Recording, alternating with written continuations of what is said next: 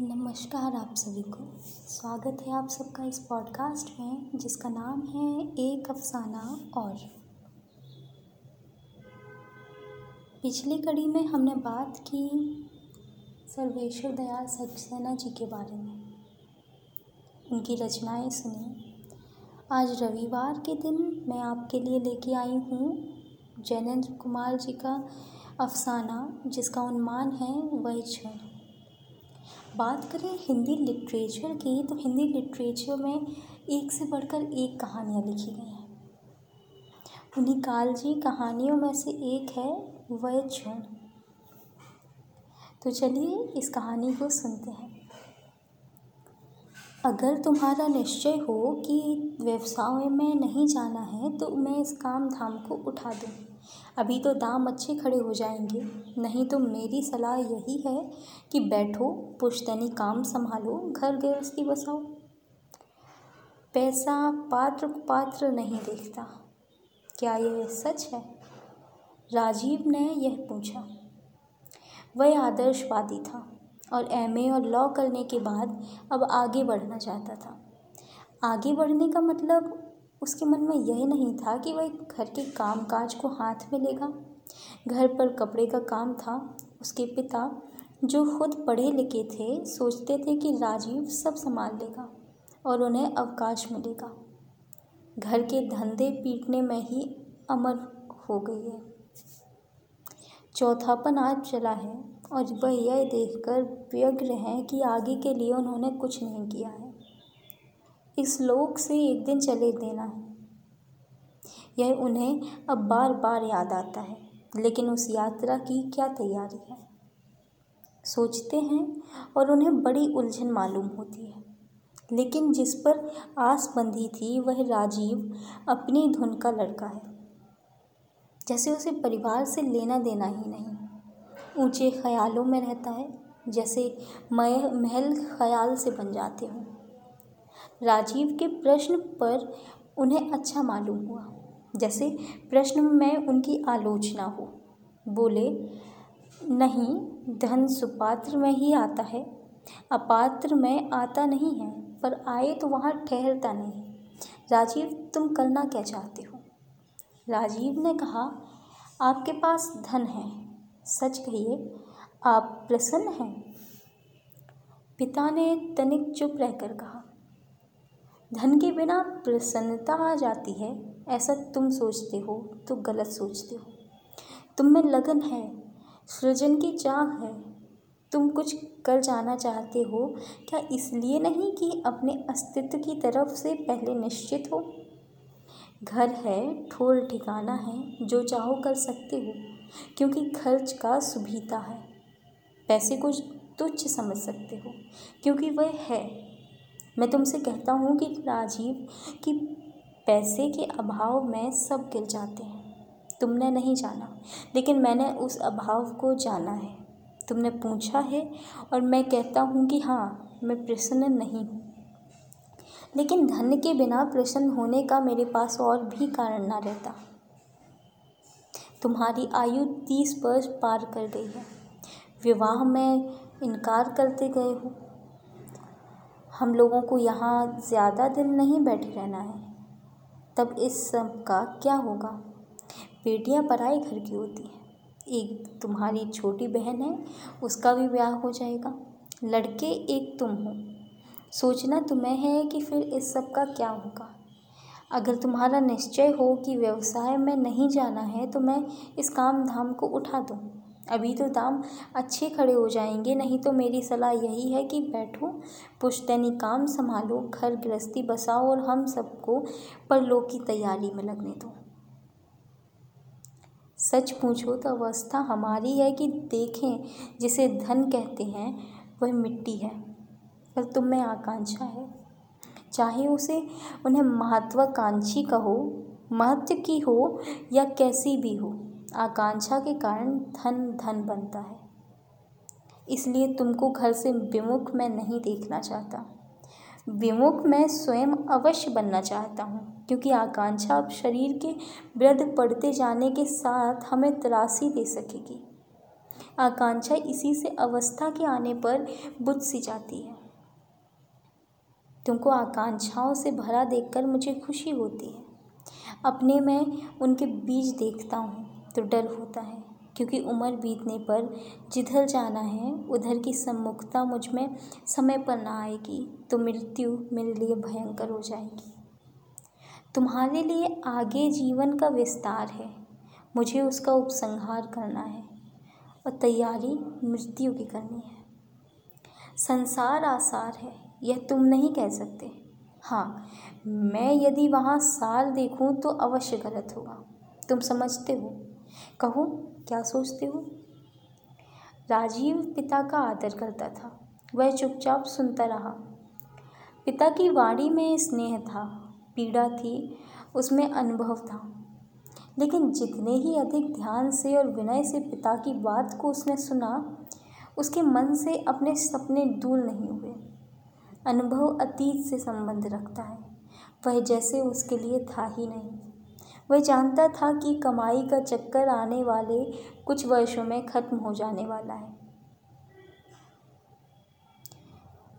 यह बुर्जुआ समाज आगे रहने वाला नहीं, समाजवादी समाज होगा, जहाँ अपने अस्तित्व की भाषा में सोचने की आवश्यकता ही नहीं रह जाएगी। आप सामाजिक होने और समाज स्वतः आपका वहन करेगा। आपका योग क्षेम आपकी अपनी चिंता का विषय ना होगा। राजीव पिता की बात सुनते हुए भी देख रहा था कि धनोपार्जन जिनका चिंतन सर्वस्व है, ऐसा वर्ग क्रमशः मान्यता से गिरता जा रहा है। कल करोड़ों में जो खेलता था, आज चार सौ रुपये पाने वाले मजिस्ट्रेट के हाथों जेल भेज दिया जाता है। वह वर्ग शोषक है, असामाजिक है। इसके अस्तित्व का आधार है कम दो, ज़्यादा लो। हर किसी के काम आओ, इस शर्त के साथ कि अधिक उससे अपना काम निकाल लो। यह सिद्धांत सभ्यता का नहीं है, स्वार्थ का है, पाप का है। इस पर पलने पूछने वाले वर्ग को समाज कब तक सह सकता है? असल में यह एक घुन है जो समाज के शरीर को खाकर उसे खोखला करता रहता है। उस वर्ग की खुद की सफलता समाज के व्यापक हित को कीमत देने में होती है। यह ढोंग अब ज़्यादा नहीं चल सकता है। इस वर्ग को मिटाना होगा, फिर समाज वह होगा जहाँ हर कोई अपना हित निछावर करेगा, फुलाए और फैलाएगा नहीं।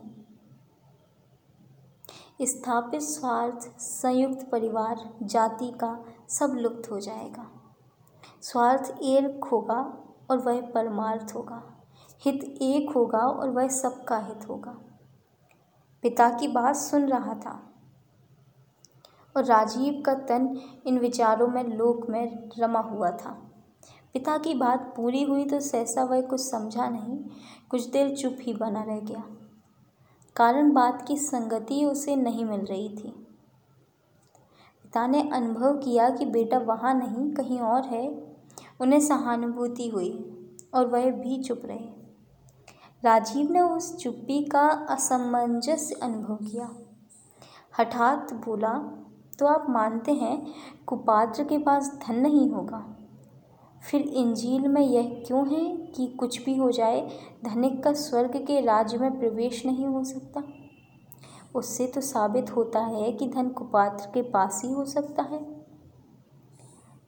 पिता को ऐसी बातों पर रोष आ सकता था, पर इस बात पर वह गंभीर हो गए। मंद वाणी से मैं बोले, ईसा की वाणी पवित्र है, यथार्थ है।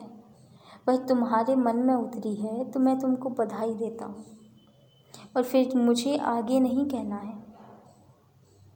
राजीव को तर्क चाहिए था। बोला, आप तो कहते थे पिता और आतर हो गए। बोले, मैं गलत कहता था। परम सत्य वह ही है जो बाइबल में है। भगवान तुम्हारा भला करे। कहकर वह उठे और भीतर चले गए। राजीव विमूढ़ सा बैठा रह गया। उसकी कुछ समझ में ना आया। जाते समय पिता की मुद्रा में विरोध या प्रतिरोध ना था। उसने सोचा कि मेरे आग्रह में इतना बल भी नहीं कि प्रत्याग्रह उत्पन्न करे। या बल इतना है कि उसका सामना हो नहीं सकता। उसे लगा कि वह जीता है, लेकिन जीत में स्वाद उसे बिल्कुल नहीं आया। वह आशा कर रहा था कि पैसे की गरिमा और महिमा सामने से आएगी और वह उसको चकनाचूर कर देगा। उसके पास प्रखर तर्क थे और प्रबल ज्ञान था। उसके पास निष्ठा थी और सर्वथा प्रत्यक्ष था कि समाजवादी अवस्था अनिवार्य और अप्रतिरोध्य होगी। पूंजी की संस्था कुछ दिनों की है और वह विभीषिका अब शीघ्र समाप्त हो जाने वाली है। उसको समाप्त करने का दायित्व उठाने वाले बलिदानी युवकों में वह अपने को गुनता था। वह यह भी जानता था कि नगर के मान्य व्यवसायी के पुत्र होने के नाते उसका यह रूप और भी महिमान्वित हो जाता है। उसे अपने इस रूप में रस और गौरव था। वह निशंक था। कि भवितव्यता को अपने पुरुषार्थ से वर्तमान पर उतारने वाले योद्धाओं की पंक्ति में वह सम्मिलित है। उसमें निश्चित धन्यता का भाव था कि वह क्रांति का अनन्य सेवक बना है। वह तन मन से के साथ धन से भी युग निर्माण के कार्य में पड़ा था और उसकी बलचस्व की प्रतिष्ठा थी। मानो उस अनुष्ठान का वह अर्धगयी हो। लेकिन पिता जब संतोष और समाधान के साथ अपनी हार को अपनाते हुए उसकी उपस्थिति से चुपचाप चले गए तो राजीव को अजब लगा। मानो कि उसका योद्धा का रूप स्वयं उसके निकट व्यर्थ हुआ जा रहा हो। उसका जी हुआ कि आगे बढ़कर कहे कि सुनिए तो सही, पर वह स्वयं ना सोच सका कि सुनाना अब उसे शेष क्या है। पिता उसे स्वस्ति कह गए हैं। मानो आशीर्वाद और अनुमति दे गए हों। पर यह सहज सिद्धि उसे काटती सी लगी। वह कुछ देर अपनी जगह ही बैठा रहा। तुमुल द्वंद्व उसके भीतर मचा और वह कुछ निश्चय न कर सका। चौबीस घंटे राजीव मती भूला सा रहा। अगले दिन उसने पिता से जाकर कहा, आज्ञा हो तो मैं कल से कोठी पर जाकर काम देखने लग जाऊँ? पिता ने कहा, क्यों बेटा? जी और कुछ समझ नहीं आता। पिता ने कहा, तुमने अर्थशास्त्र पढ़ा है, मैंने अर्थ पैदा किया है, शास्त्र उसका नहीं पढ़ा। शास्त्र धर्म का पढ़ा है, ईसा की बात इस शास्त्र की ही बात है। अर्थशास्त्र भी वही कहता है, तुम जानो। मैं बीए से आगे तो गया ही नहीं, और अर्थशास्त्र की बारह खड़ी से आगे जाना नहीं। फिर भी वहाँ शायद मानते हैं कि अर्थ काम में है। राजीव बेटा, धर्म ने उसे काम में नहीं माना है। इसलिए उसकी निंदा भी नहीं है, उस पर करुणा है। तुम शायद मानते होगे, जैसे कि और लोग मानते हैं कि तुम्हारा पिता सफल आदमी है। वह सही नहीं है। ईसा की बात जो कल तुमने कही, बहुत ठीक है। मैं उसको सदा ध्यान में नहीं रख सका। तुमसे कहता हूँ कि निर्णय तुम्हारा है। निर्णय यही करते हो कि कोठी के काम को संभालो तो मुझे उसमें भी कुछ नहीं है। तुम्हारी आत्मा तुम्हारे साथ रहेगी। मैं तुम्हें उसे सांत्वना देने पहुँच सकूँगा नहीं। उसके समक्ष तुम्हें स्वयं ही रहना है, इसलिए मैं तुम्हारी स्वतंत्रता पर आरोप नहीं लगा सकता। पर बेटे मैं भूल रहा तो भूल रहा। धर्म की और इंजील की बात को तुम कभी मत भूलना। इतना ही कह सकता हूँ।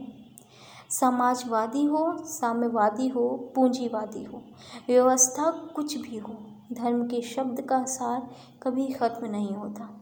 ना वह शब्द कभी मिथ्या पड़ता है। उसे मन से भूलोगे नहीं तो शायद कहीं से तुम्हारा अहित नहीं होगा। हो सकता है समाज का भी अहित ना हो। राजीव बहुत दिनों से सोचता रहा। अब पूछता हूँ कि हम दोनों, तुम्हारी माँ और मैं, अब जा सकते हैं कि नहीं? अपनी बहन सरोज के विवाह को तो ठीक ठाक से तुम कर ही दोगे।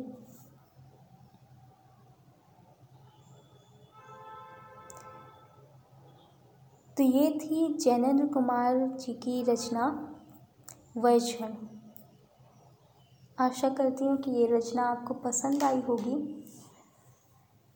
अगर ये रचना आप सबको पसंद आई है तो इस पॉडकास्ट को फॉलो कीजिए। मैं आपसे मिलूँगी अगले रवि, अगले शनिवार को एक दूसरी रचना के साथ। तब तक के लिए अलविदा।